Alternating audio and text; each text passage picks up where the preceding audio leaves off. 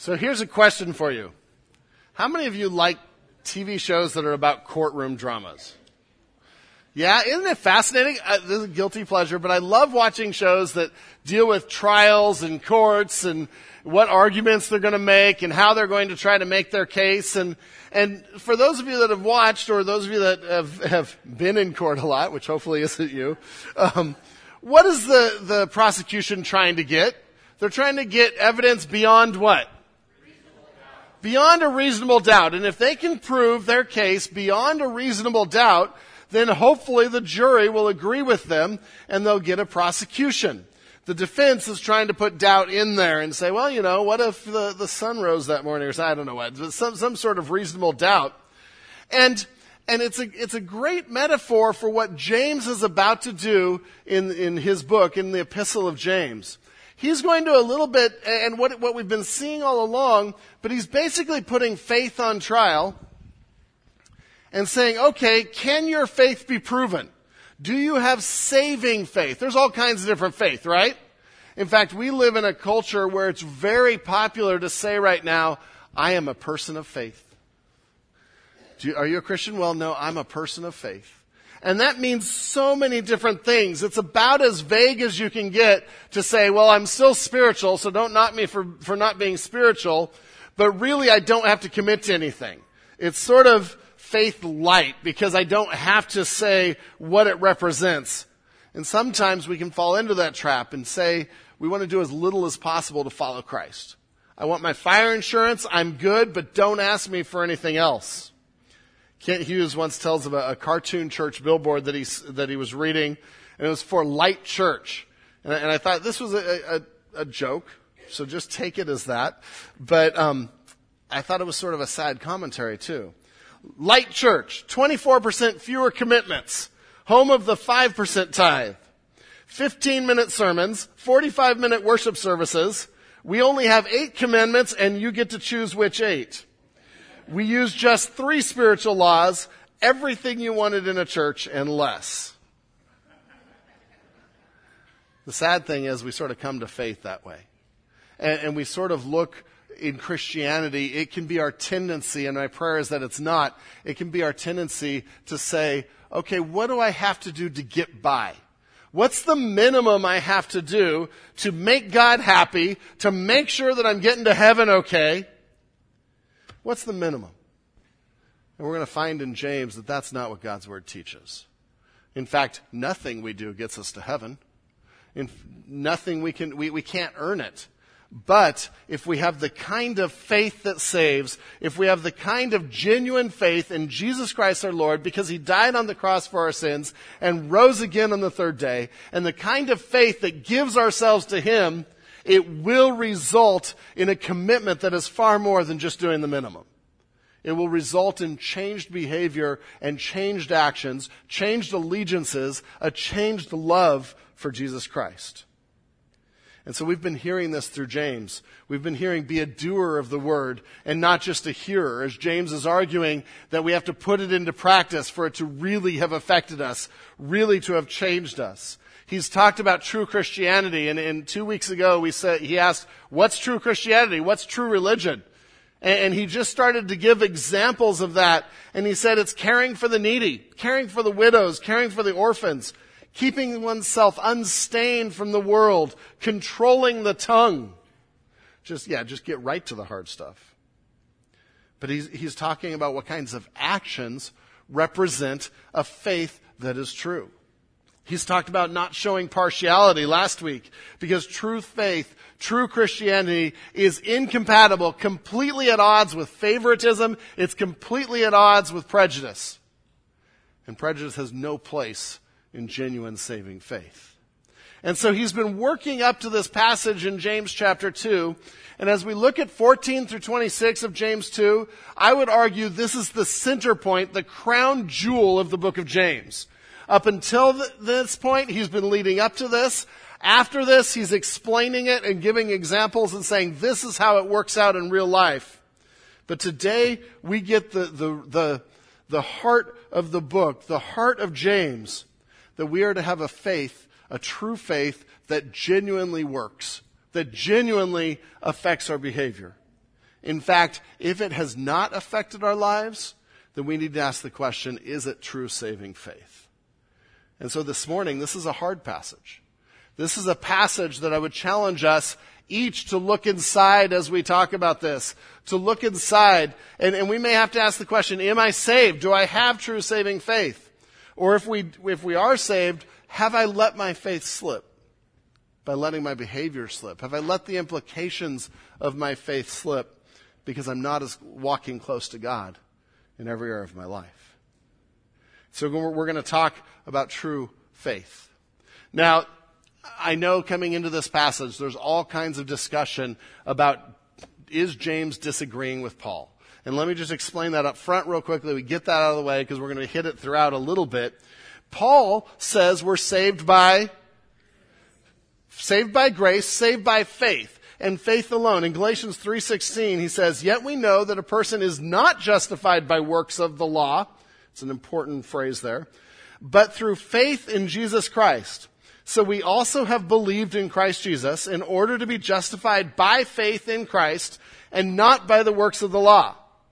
Because by the works of the law, no one will be justified.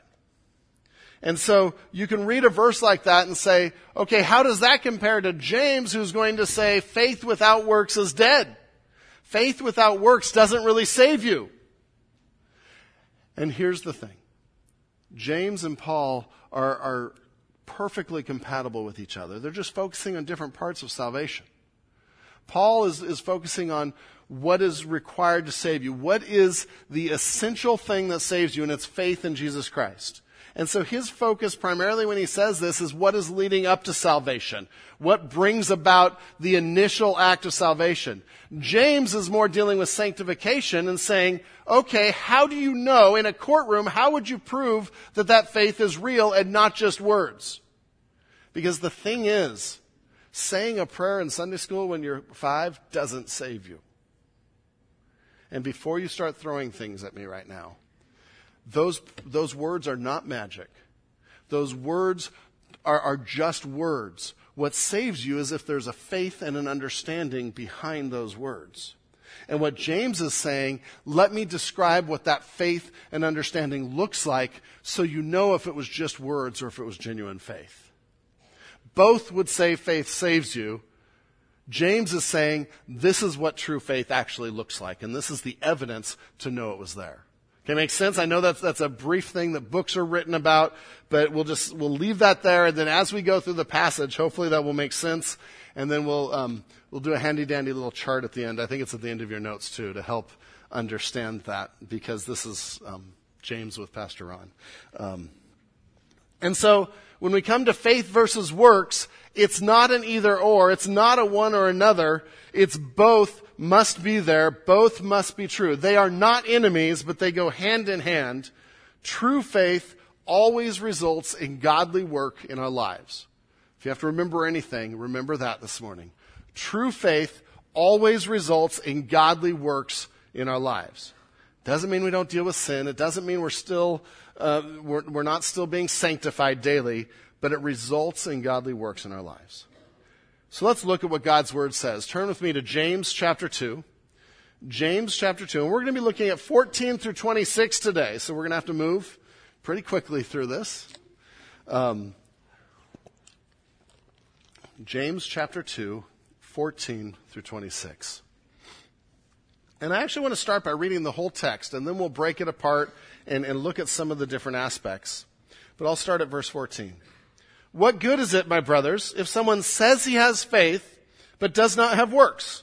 Can that faith save him?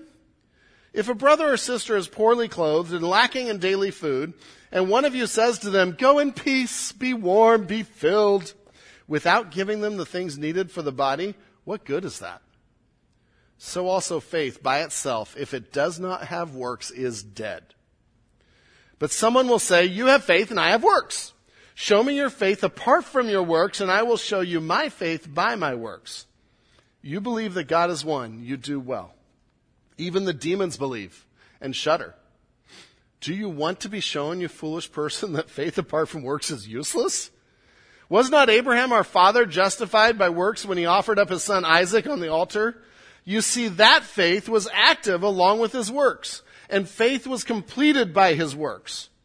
And the scripture was fulfilled that says, Abraham believed God, and it was counted to him as righteousness. And he was called a friend of God. You see that a person is justified by works and not by faith alone. And in the same way, was not also Rahab the prostitute justified by works when she received the messengers and sent them out by another way? For as the body apart from the spirit is dead, so also faith apart from works is dead. Let's pray and dig into it. Lord God, oh, we have this challenging passage in front of us. You're putting a challenging mirror in front of us, as James has already talked about. And I pray that this morning, every person in this room would look in the mirror, look at our lives, and see what you want us to see today. Lord, step on our toes, challenge us, convict us, Make us more like you. In your name, amen. So we start at verse 14. And we, we got the whole sense of the passage there, which I think is so vital in understanding this passage. But verse 14 starts with his question, his proposition, so to speak. And it says, what good is it if someone says he has faith, but does not have works? So he's been talking about all this practical stuff, and he just talked about mercy overcoming judgment. And so he's going to dig into, okay, what kind of faith actually saves us? And so he says, what, what, what good is it if someone has faith? And so it, it's, does it matter? Does it have any effect? Does this kind of faith actually make a difference? If he says he has faith but does not have works, can that faith save him?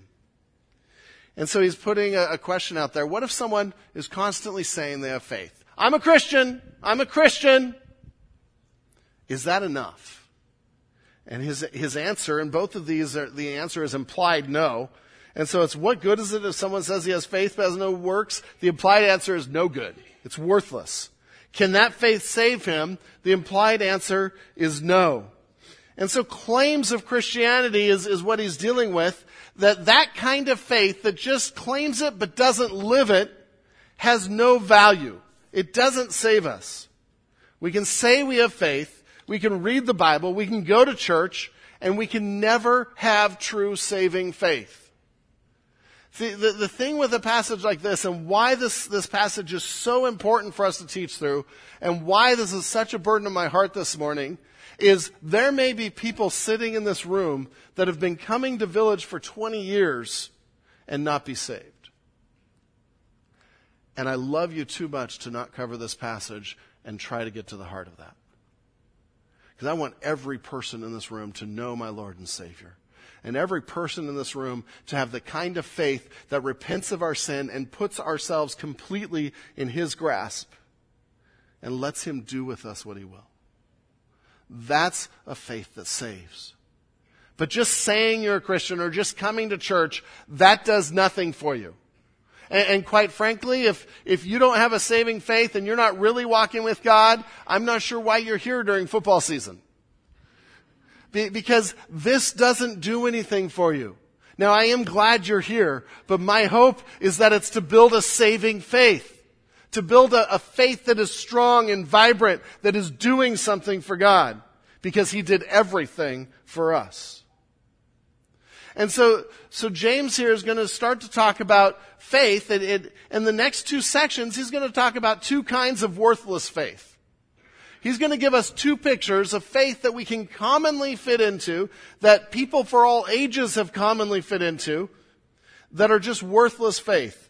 And the first one in verses 14 through 17 is a workless faith. Now understand the difference between a worthless faith and a workless faith.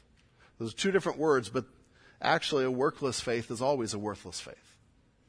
And so the first thing he describes is a workless faith, faith without works, faith that is talk and appearance, but is not accompanied by actions of care and obedience.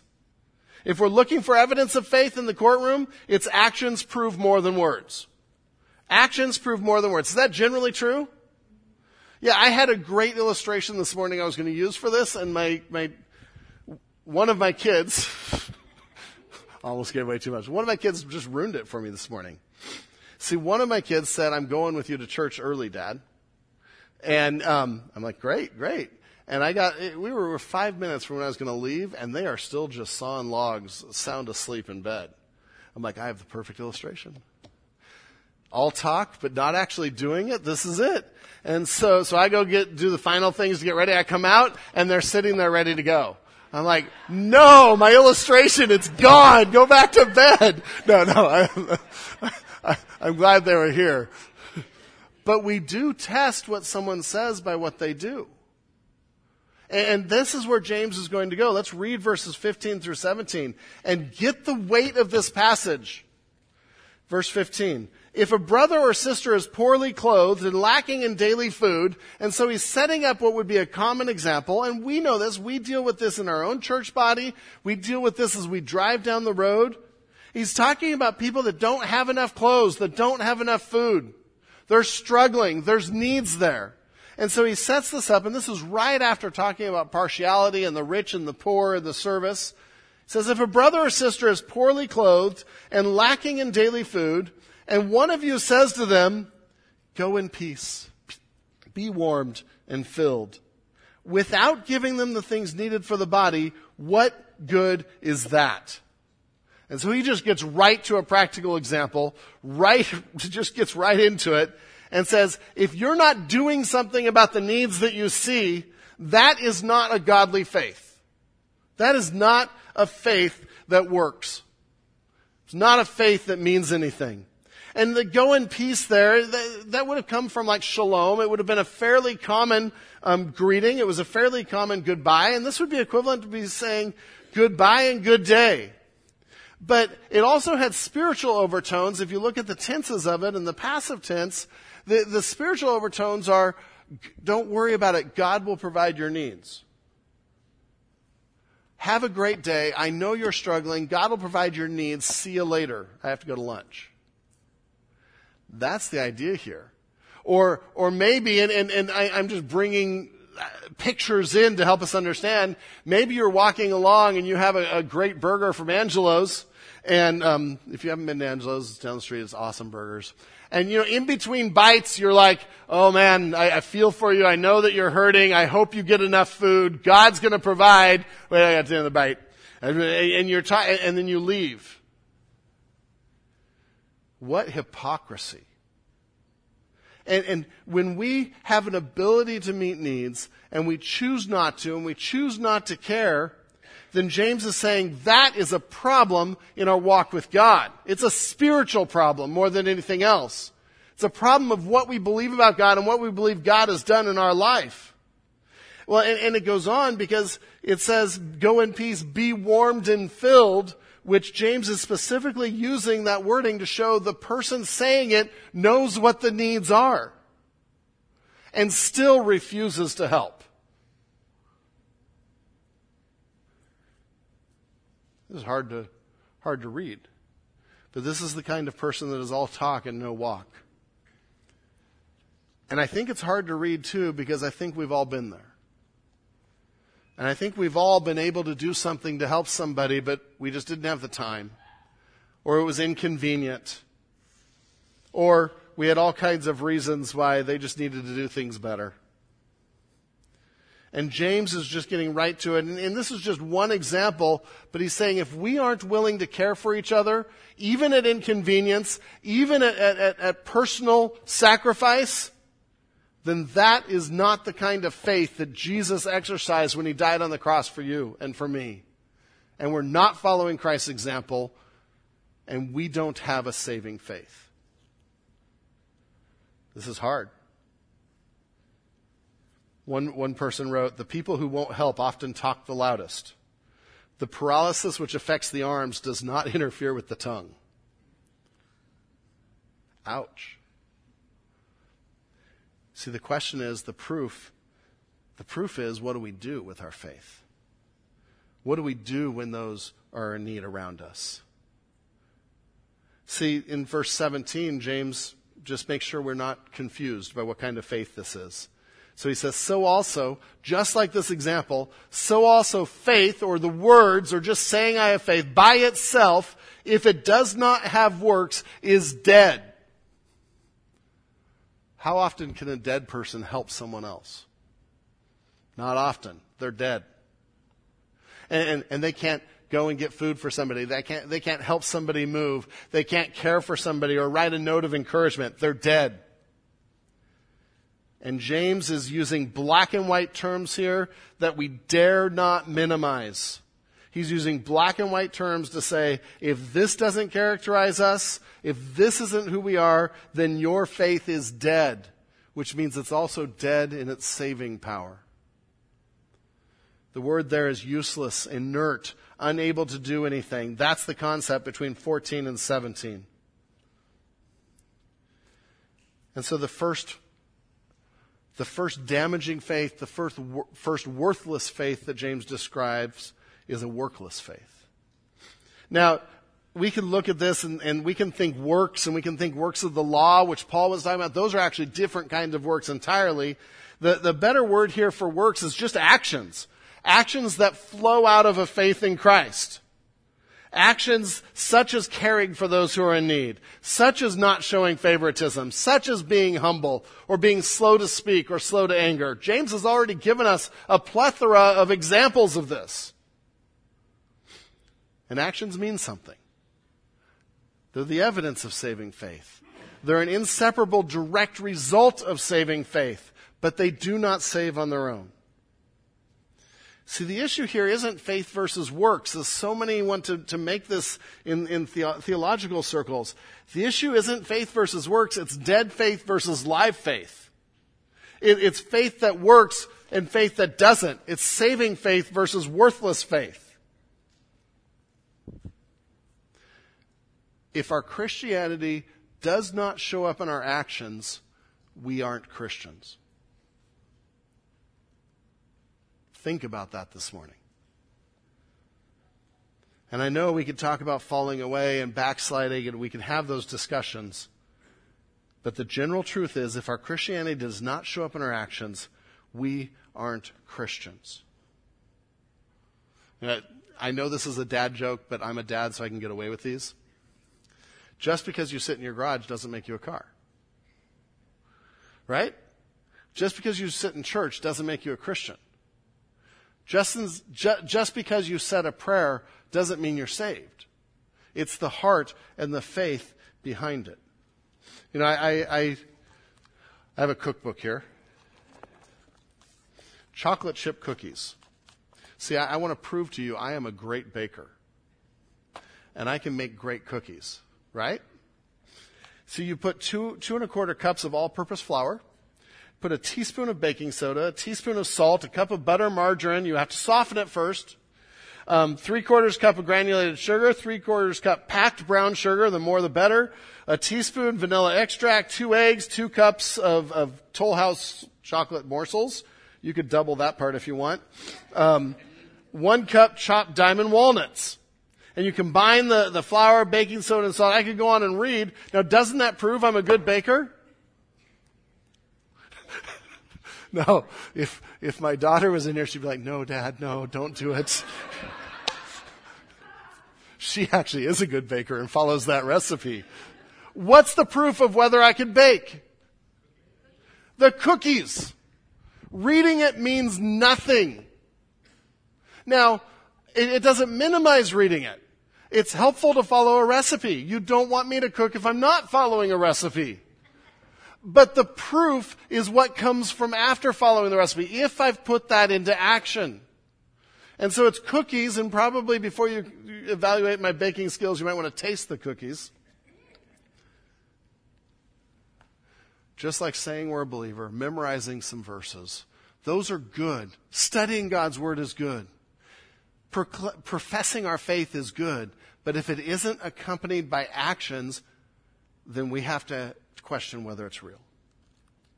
You know, Christ repeatedly made this point. Joshua read the passage out of the worship folder where he's making this point, and we'll read that a little later. Um, with the sheep and the goats in Matthew 25.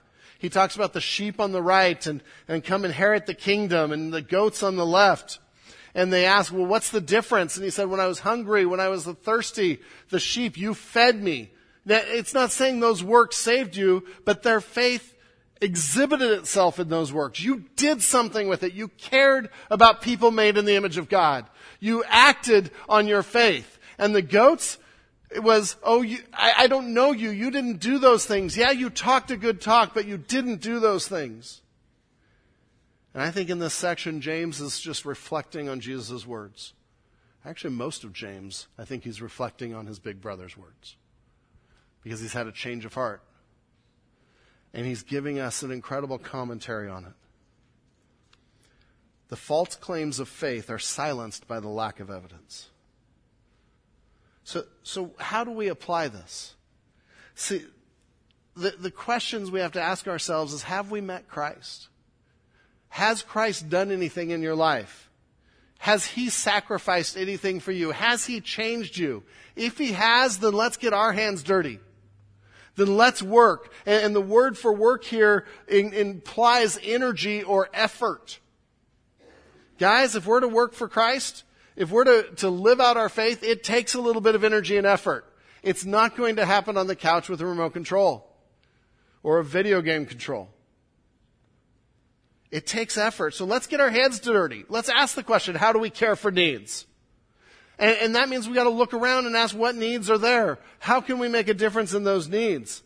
Are we willing to get outside of our own controlled, beautiful lives and help others even when it's inconvenient? You know, ideas. What if you took a meal to someone this week that you knew was, was in need? Whether it's financial need or whether it's just need in general of, of life pressing in. If you're not able to do that, give a gift card. If someone's moving, offer to help move. We've got to get some skin in the game and get our hands dirty to actually help and care for each other. When talk gets raunchy at work, walk away. Or if they're Christians, have enough guts to say something and say, this isn't right. That's putting feet to our faith. That's, that's putting action to our faith. I love what we've done with, with being pro-life, and we, we talk about that a lot. But this church has done so much more than pro-life, because you can say you're pro-life all you want, but are you helping a crisis pregnancy center? Are we helping? Are we fostering? Are we adopting? Are we supporting those that can? It's one thing to say something. It's another thing to do something.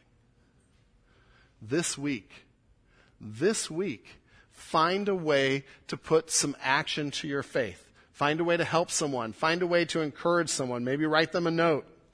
To do this, you're going to have to leave space in your schedule. If you try to do it with a schedule that already accounts for 25 hours a day, and yes, I did mean 25. If your schedule already is that full, you won't have time to do this. Your faith won't have time to blossom and do what God wants it to do. You have to schedule time, schedule yourself an hour to say, I'm going to find a way to care for someone this week. For some of you with daily planners, you're like, okay, I could do that. Others of you are like, oh man, that sounds so rigid. No, no, scheduling's good. But we've got to find ways to put our faith into action. And so James describes a workless faith as a work, as a worthless faith. It's a tongue, tongue twister. In verses 18 and 19, he now describes another faith that is worthless, an intellectual faith.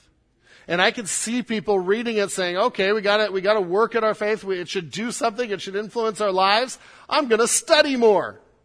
I'm gonna dig into to academics and I'm gonna really dig into the, the deeper things of Christianity. And then I'm showing myself to be a Christian. And James is going to attack that. Not that the academia is wrong and not that in, uh, intellectual faith is wrong, but if that's all there is, he calls it demonic. And that is a strong word. So James says the second worthless faith is an intellectual faith. Faith that knows the Bible, knows about God, but ends there is demonic. Again, if we're looking for evidences of faith, actions prove more than knowledge. And I'm not criticizing knowledge. Everyone on staff here has advanced degrees. I'm not criticizing knowledge, but it's how knowledge is used. And is it used for self and is it used for knowledge itself or is it used for the church and building the kingdom of God? Completely different. So in verse 18 we see, but someone will say, you have faith and I have works. And, and there, there's all kinds of debate about this that I'm not going to get into about where the quotes end and, and where they, um, where they start. But I, think ESV probably has it right in what you have there. Someone will say, you have faith and I have works. And this is an imaginary adversary. And the idea of what they're saying is, you know what? There's really no connection. You, Joe, you can have faith. And I'm going to have works. And we're both good. We're both going to make it into the kingdom because we all have different gifts anyway. So, so maybe your gift is to serve people and help people, and my gift is to just read and be by myself. Because that's sort of cool. And so this adversary doesn't see a connection between faith and works. And that's where, where James is going to attack, because then the show me your faith is probably James's response. Show me your faith apart from your works? You really think they're separate? Because I'll show you my faith by my works. And James here is arguing for an inseparability between faith and works. You can't separate them. Logically you can't, spiritually you can't. They must go together. They are interconnected, and one always follows the other. And so he's attacking this sort of intellectual attitude about it. And in case we don't know that's what he's talking about, he gets right to it in 19. You believe that God is one. And he's quoting the Shema there out of Deuteronomy 6. And this is what the children of Israel, they would recite this twice a day. This was a core belief for them that God is one. Hear, O Israel, the Lord our God, the Lord is one. Those of you that have gone to Wildwood, you know this. You have said this at least once a day there, right? And, and so it's not bad to say, it's not bad to hold to scripture. But he says, you believe that God is one, and he's talking about this intellectual assent to faith. You can agree with that. You can say that. You can go through the ritual. And he says, and you do well. Good doctrine's good. And then he just kicks in the gut. Even the demons believe and shudder. And so he says, yeah, okay, you can have good doctrine, but let, let's take the Lord God as one. The demons even believe that. In fact, they knew that Jesus was God. They knew Jesus' deity before most others if you read the gospel. They know these things, but it's a head knowledge. And if we think of head, heart, and hands, when we just have an intellectual faith, it stops at the head. It's just about what knowledge I can have. And I've known people that know the Bible better than I do. And, and, they can pick out little verses that say this, but it has never reached their heart in a relationship with Jesus Christ, and it has never reached their hands in actions or good works for Jesus Christ. And James, I am not, I'm not trying to stir the pot by saying it's demonic. God did through James. So talk to him says even the demons believe and shudder. That kind of faith is what demons have. It's demonic. Because when we have that kind of knowledge about God and who He is, and we don't love Him for what He's done, we don't respond to Him and give our heart to Him, and we then aren't influenced in our behavior and our actions, that's sick. It's demonic because we are resisting God at that point. To know the truth and resist it is a horrible place to be. So he says, even the demons believe and tremble. Several of the guys, in fact, we were talking in the office this week. It's interesting that at least the demons tremble. Whereas most humans with an intellectual faith alone, they don't even tremble at it anymore. It, they're, they're hardened to it. I have been to, to lectures and seminars from amazing scholars of the Word that I wasn't even sure if they were believers when I left. Because it was that dry and lifeless. There was no shuddering, there was no awe of God. But hey, we got the Greek right. That's demonic. True faith must change the heart, and it must show in the actions. And this is, this is part of my heart for, for Bible colleges and my concern for Bible colleges is we do so well at, at, at, at learning the intellectual side of things, the academic side of things, and we forget the practical so often. And, it, and if there's a class or there's a teacher in a lecture where it's been all intellectual and we haven't even gone to how this affects our lives, we haven't even gone to what Jesus has done, then that's a problem. and it's teaching a false faith. It's heresy. And we have to be careful of that because I've seen people in the church devolve into the same thing. I want to go to the classes where we get deep. And, and we get to define deep ourselves, don't we? Well, deep does mean digging into God's Word. And I pray at Village we always dig into God's Word. But I pray we also apply it. Because if we don't apply it, we haven't gone deep. We've stayed at a surface level of what some words mean. Village, we have to put our faith into practice. And it's got to go beyond what we know. And it's got to reach the rest of our hearts quote by Bonhoeffer. I know a few weeks ago I didn't read the quote by Bonhoeffer I had. This week I will because I got all kinds of grief over that. Bonhoeffer talks about cheap grace. And he's talking about a, a, a, cheap faith here, a faith that doesn't get to our heart or actions. He says cheap grace means grace is a doctrine, a principle, a system. It means forgiveness of sin proclaimed as a general truth the love of God taught as the Christian conception of God, an intellectual assent to that idea is held to be of itself sufficient to secure remission of sins. Now, there's nothing there that's bad, but he's saying if that's all there is, this intellectual assent, you see there's nothing personal about those, those lines. Cheap grace is the preaching of forgiveness without requiring repentance. It's baptism without church discipline. It's grace without discipleship. It's grace without the cross. Grace without Jesus Christ, living and incarnate. Village, my heart for us as we get beyond cheap grace. Now, my heart for us is that we know God's word incredibly well, but that it shows in our daily lives. Because James is saying if it doesn't show in our daily lives, that's worthless. It's a dead faith. Love your Savior again. Be in awe of your Savior again. Don't get used to what He's done. Be in awe of it. Be willing to step out in faith for Him every minute of your life to bring glory to Him. Get beyond the head and let it change your heart and your hands and your actions.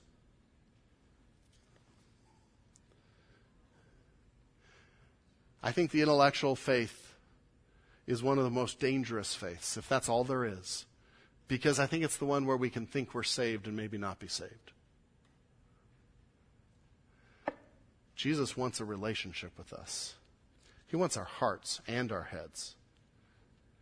We're to love the Lord our God with all our heart, soul, mind, and strength.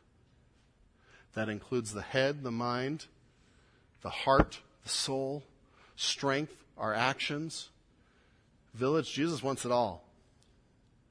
Are we willing to give it to him? Thomas Kempis says, On the day of judgment, surely we shall not be asked what we have read, but what we have done. Not what, how well we have spoken, but how well we have lived. That's in your notes as well, and I would highlight that and just think about that. So then for the rest of the passage, James moves on, and we need to move on as well. And he gives two examples of, of living faith. Two examples of faith that show a faith that works, that show this, this interesting combination of faith that affects actions as well as the heart and the mind. And his point of these is that true faith and actions are inseparable. And the first one he gets to is Abraham in verses 1 through, or 20 to 24. And he introduces the examples by saying, Do you want to be shown, you foolish person? There's a little bit of passion behind James's words there. Do you want to be shown, you, fully, you foolish person, that faith apart from works is useless? Do you need more proof of my point, is what he's saying. So let's look at a couple of heroes Uh, of Judaism, heroes of the faith. And he says, Was not Abraham, our father, justified by works when he offered his, up his son Isaac on the altar? And he's using the hero of, of the Jewish faith. And, he, and, Abraham, we know, was promised by God, and God called him. And in, in, Genesis 15, he responds to God, and it says that he believed in God, and that belief was counted to him as righteousness. And he was promised a son. And for the next 25 years, no son. And, and he went up and he wavered on his faith sometimes and tried to get a son by his own methods. But God finally brought a son to him 25 years later. And then as that son grew up, God said, I want you to take him up to the mountain, and I want you to sacrifice him to me. Hard story, hard for me to understand how God would ask that, but we know from Scripture that God was testing him. And he says, I want to know if it's true faith. I want to know if you love your son more, if you love me more. I want to know if you love your dream more or you love me more. Where is your faith? And we know that Abraham took Isaac up to that mountain, the same mountain where Jesus would someday be crucified for us. And Abraham took Isaac up to that mountain and tied him up and had him ready to be sacrificed. And God intervened and said, No, I know your faith now. And so James references that and says, Wasn't Abraham our father justified by works when he offered his son up, uh, his son Isaac on the altar? And now we know that 25 er- years earlier was when he was justified, but James is saying this is the point where it was proven. And that word for justified also means proven righteous. And this is where his faith was proven when he put it into action and was willing to sacrifice everything for Jesus Christ. Or for God. He didn't know Jesus yet. And, and James goes on in 22, you see that faith was active along with his works. They were working together. That word there is synergia, working with. That faith must be accompanied by, by works, or it's not real faith. And the scripture was fulfilled that says Abraham believed God and was counted to him as righteousness. And then a phrase that I just love in this passage, and he was called a friend of God. And James here is saying, look at the relationship here. He had a relationship with God. It was out of that relationship and faith that his obedience and works flowed. This wasn't just trying to work harder and trying to do more, but it was loving God more and being more in relationship with him and strengthening faith that turned into actions. And that was the purpose of that faith, or that was the result of that faith, rather, is these actions of obedience. See, what we act on is what we actually believe. This weekend, we are celebrating Memorial Day. And we are celebrating men and women who were willing to give their lives for what they believed and for our country. Don't minimize that sacrifice. Their sacrifice of their lives proved that they were willing to stand for our country and proved that they were willing to stand for our freedom. We don't celebrate for Memorial Day for those that ran away and didn't fight. They were put in prison. But even in our holidays, we recognize true belief must be followed by actions that support it. Abraham was willing to give everything. You know, you, you think of parenting. Your child's behavior when, when you try to discipline them or when you threaten discipline probably will change if they believe you'll actually carry it out. Right? If, if your child doesn't think you'll carry out your threat, good luck. They're not going to obey because they, they, they, will, they will follow what they believe. Now, if they know that you'll carry it out, if they know that you'll stand up and turn off the Xbox at the machine, they're more apt to obey. Our actions follow what we actually believe. You can look up Hebrews 11 sometime, um, 17 through 19. Talks more about the faith of Abraham and when he was tested, and that this was showing what his faith was, showing what true faith was. The second example is given in 20, um, 25. And in the same way, was not also Rahab the prostitute justified by works when she received the messengers and sent them out by another way. And we go back to the story of Joshua and Jericho, and the spies come, and she protects them and houses them, sends them out another way, and, and sends the people chasing them um, a different direction. And, she gives them information that will help them take the city of Jericho.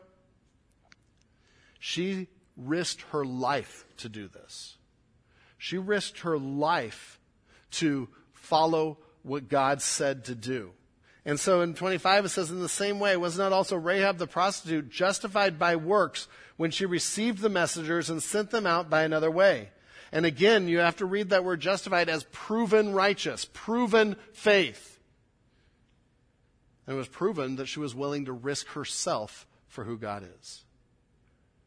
Her faith was proven by her actions. These two, these two examples, village, tell us what kind of faith saving faith is. It's a faith that's willing to sacrifice all for God. Put God first beyond all else. It's willing to put ourselves at personal risk or inconvenience to do what God wants. That is a saving faith. And you cannot separate those actions from the faith. Martin Luther said, it is impossible to separate works from faith, as impossible to separate burning and shining from fire. It's a great way of wording that.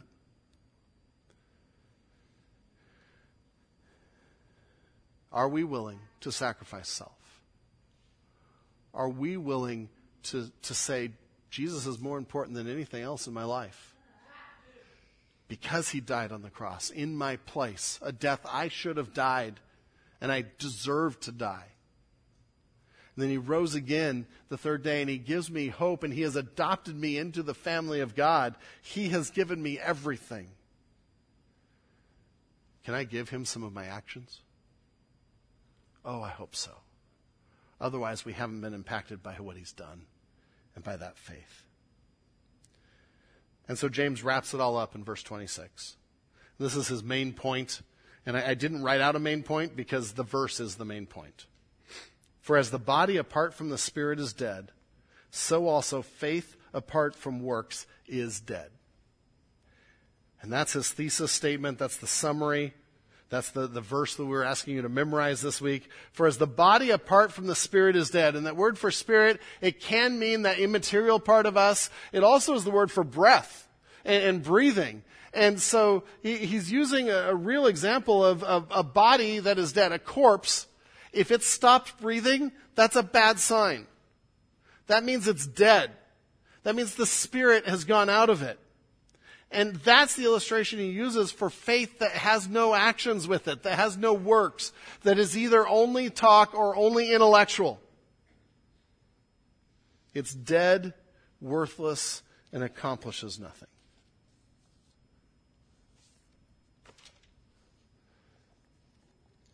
Village, this morning I ask us to test our faith. Paul says in 2 Corinthians 13 5, Test yourselves to see if you are in the faith. Examine yourselves. Or, or do you not recognize this about yourselves that Jesus Christ is in you, unless indeed you fail the test? And so I ask us to look in the mirror, James talks about in chapter 1. Look in the mirror of God's Word and say, Am I, am I a Christian? Some of you may need to ask that question. Am I a believer? Am I a believer? But for all of us, do I have saving faith or have I gotten apathetic in my faith? Have I gotten so used to coming to church and Christianity that I'm just going through the motions now and I no longer am showing evidences of faith? If someone followed you with a drone this week and recorded every action you had, would they know you were a believer? Oh, I pray they would. That's what we are confronted with in this passage of James. I put a graph there that helps us understand. And on the left is true saving faith in the work of Christ. And that's the originator of, everything James is talking about, this true saving faith. And it'll lead two places. At the top, it'll lead to salvation because it's saving faith. True faith will save us. But then it will also, in the second half, it will also lead to works, to godly works that put that faith into practice. But don't make the mistake of equating the, the, the results, the effects of the truth saving faith, by making those causative of each other. Works do not cause salvation. And we know that scripturally, and this comes back to the debate between Paul and James. Nobody here is saying that if you do the right thing, you're saved. And if you read the Bible enough, you're saved. And if you somehow confess enough, you're saved. What we're saying is true saving faith in the work of Christ is what brings salvation. But if it's true, it will bring a change in behavior too. Chicago based newspaper Streetwise is sold by homeless people who collect a portion of the proceeds. And so this is how the homeless people support themselves. This author, Joseph Stowell, says one day he was walking to work. He passed a Streetwise vendor. It was a bitterly cold January morning. He'd already stopped by Starbucks and paid more than a buck or five for a measly cup of coffee. Feeling noble, he struggled to find his wallet, reached in and took out a dollar and bought, a paper.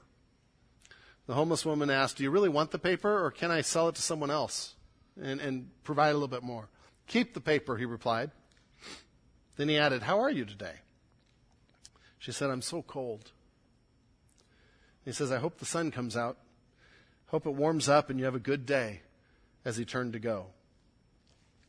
He continued on with the cup of coffee warming his hand. About a half a block later, the conversation finally registered. He wrestled for a moment with what he should do, but it was too late. So he kept walking. Ever since then, he says, I've regretted not giving her the cup of hot coffee in Christ's name. It's just a cup of coffee. But it represents taking what we have, seeing a need, putting our faith into practice, and doing something about it. May we have a, a faith that works at Village and not just a faith that talks. Let's pray.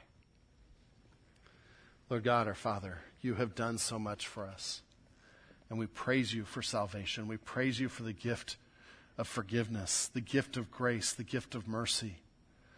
Lord, help us to, to grab hold of your heart and help your heart to change us where we become people that follow that example and do that same thing for others. Help us to put our faith into practice. As James would say, in very practical ways to not neglect the word, to not neglect coming together and proclaiming our faith, but to add to that actions that support that and prove that. Lord, I pray that you blow people away with the people of Village this week, with their willingness to help, with their words of encouragement, with their, their words that reflect who you are, with actions that reflect who you are. Blow people away in this dark culture with what it means to really follow you. Lord, use us as we leave these doors for your kingdom and not just to have the week we planned. In your name, amen.